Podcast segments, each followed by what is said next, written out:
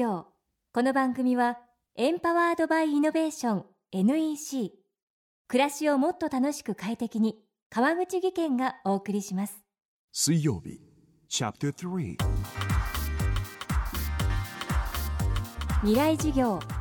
今週の講師はスタジオ L 代表コミュニティデザイナーの山崎亮さん。日本全国人口200万人の大都市から人口2000人の離島に至るまでさまざまな地域から依頼を受けその地域を活性化するための提案をされています。東日本大震災から2年半が経過。山崎さんは今福島第一原発事故の被害を受けた人たちとの対話を始めています。福島をはじめとした被災地の復興と生活再建について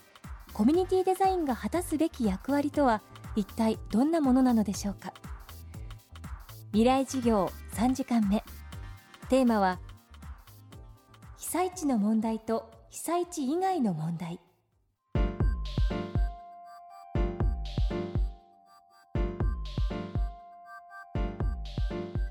例えば福島の原発なんかだと、まあ、広野町もそうですし川内村もそうですけれども、まあ、ようやく戻ってこれるような区域になってきた場所で住民に「はいもういよいよ戻れますから町に戻ってきてくださいね」っていうふうに仮設住宅とか借り上げ住宅の方々に案内をするとでところが戻ってくるのはその半分以下ぐらいなんですね。で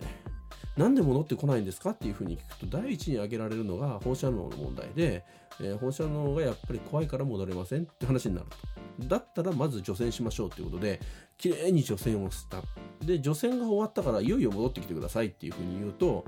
戻ってこないんですね。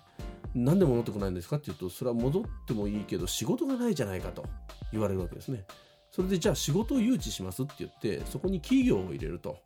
ここで働く場所も用意しました戻ってきてくださいっていうんですね。でところが110人の募集に対して応募は20人か30人しかないんですよ。仕事が欲しいって言ってたじゃないですかと用意しましたよって言ってもあんまり来ない。なんでですかって言ったら、うん、仕事はあるかもしれないけれども買い物する場所がないじゃないかって話になると。分かりましたって言ってコンビニエンスストア誘致してスーパーを誘致して買い物もできるようになったと。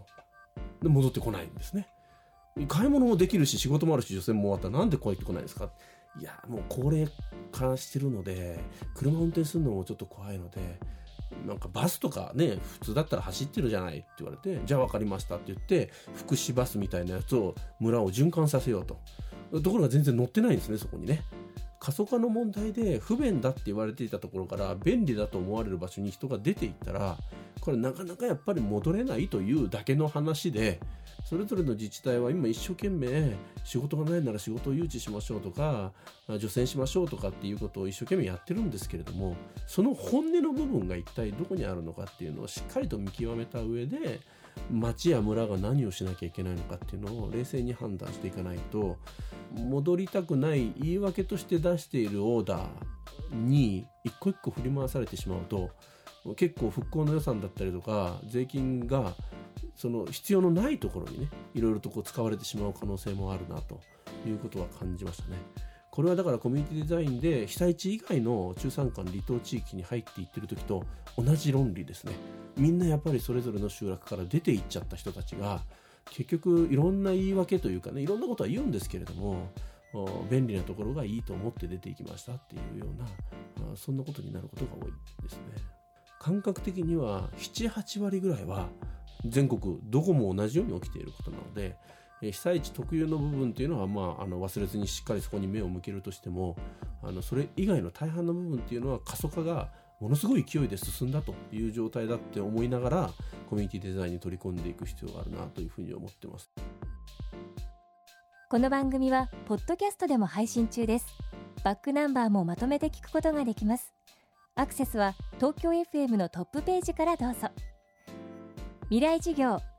明日もコミュニティデザイナー山崎亮さんの講義をお送りします。で結局何を言いたいんだね？社長プレゼンで固まった。スキルアップの必要性を感じたら NEC のビジネス情報サイト「ウィズダムにアクセス。効果的なプレゼンツールのダウンロードから自分に自信をつける方法まで役立つ情報満載「ウィズダムで検索。NEC こんにちは。新井萌です。地球にも人にも優しい OK 網戸で気持ちのいい夏を送りましょう。萌えは網戸でエコライフ。川口技研の OK 網戸川口技研。未来事業。この番組はエンパワードバイイノベーション NEC 暮らしをもっと楽しく快適に川口義賢がお送りしました。